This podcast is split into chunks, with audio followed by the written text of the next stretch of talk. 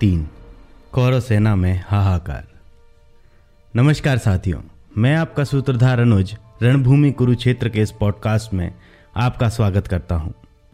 हम तीन दिवसों का महाभारत युद्ध देख चुके हैं तो अब बिना किसी विलंब के चौथे दिन की ओर बढ़ते हैं पाप यदि ना बढ़ता तो ये युद्ध कदाचित ना होता धर्मराज भी स्वयं कभी अपने संयम को ना खोता। एक नारी के खुले केश क्या स्वयं तुम्हें भी याद नहीं? माधव के मैत्री संदेशे की कोई औकात नहीं। अधर्म विरोधी भरी सभा में कोई तो बोला होता। तलवारें सजी मयानों में, अरे कभी खून खोला होता।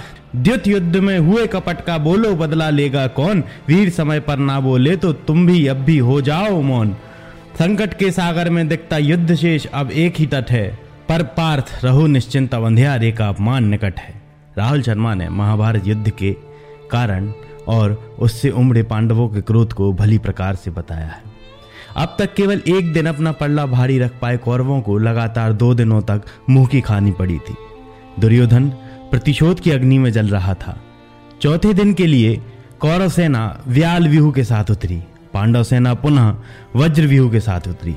युद्ध में सेनापतियों के शंखनाद के साथ ही रणभेरियाँ बज उठी। सभी वीर सिंह की भांति गर्जना करते हुए अपने धनुष की टंकार छोड़ने लगे। युद्ध शुरू हुआ। पुनः वही नरसिंहार शुरू हुआ। दोनों पक्षों की सेना धराशायी होने लगी। आज के दिन भीष्म ने युद्ध की शुरुआत ही अर्जुन पर आक्रमण करने से की। भीष्म के सहयोगियों ने अर्जुन पर धावा बोल दिया। लेकिन सुभद्रा कुमार अभिमन्यु ने उनसे खूब लोहा लिया।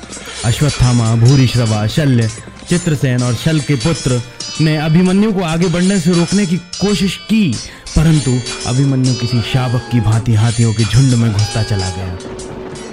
कौरव सेना के पाँच योद्धा मिलकर भी अभिमन्यु को अकेले नहीं रोक पा रहे थे। एक और दृष्टदुम भी कौरव सेना को बहुत अधिक क्षति पहुँचा रहा था। दृष्टदुम ने शल के पुत्र को भी मार दिया। ये देखकर शल अत्यंत कुपित होकर दृष्टदुम की ओर दौड़ा। उसने बुरी तरह दृष्टदुम को घायल कर दिया। जिसके बाद अभिमन्यु धृष्टदुम की सहायता हेतु आगे आया।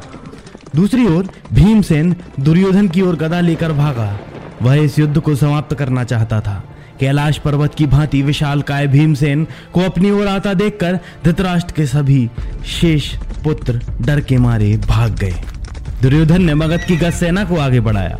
भीमसेन अपनी गदा से शत्रु की गज सेना का संहार करने लगा। भीमसेन की सहायता हेतु कई योद्धा वहाँ और आ गए। इतनी अधिक सेना की क्षति हो रही थी कि पूरी युद्ध भूमि में केवल हाथियों की दर्द भरी चीखें सुनाई दे रही थी। भीमसेन ने हाथ में गदा लेकर समर भूमि में तांडव मचा दिया। भीमसेन की गदा में रक्त, केश, मांस और चमड़ी चिपक गई थी। ये हाहाकार देखकर दुर्योधन ने समस्त सेना को भीमसेन का वध करने का आदेश दिया।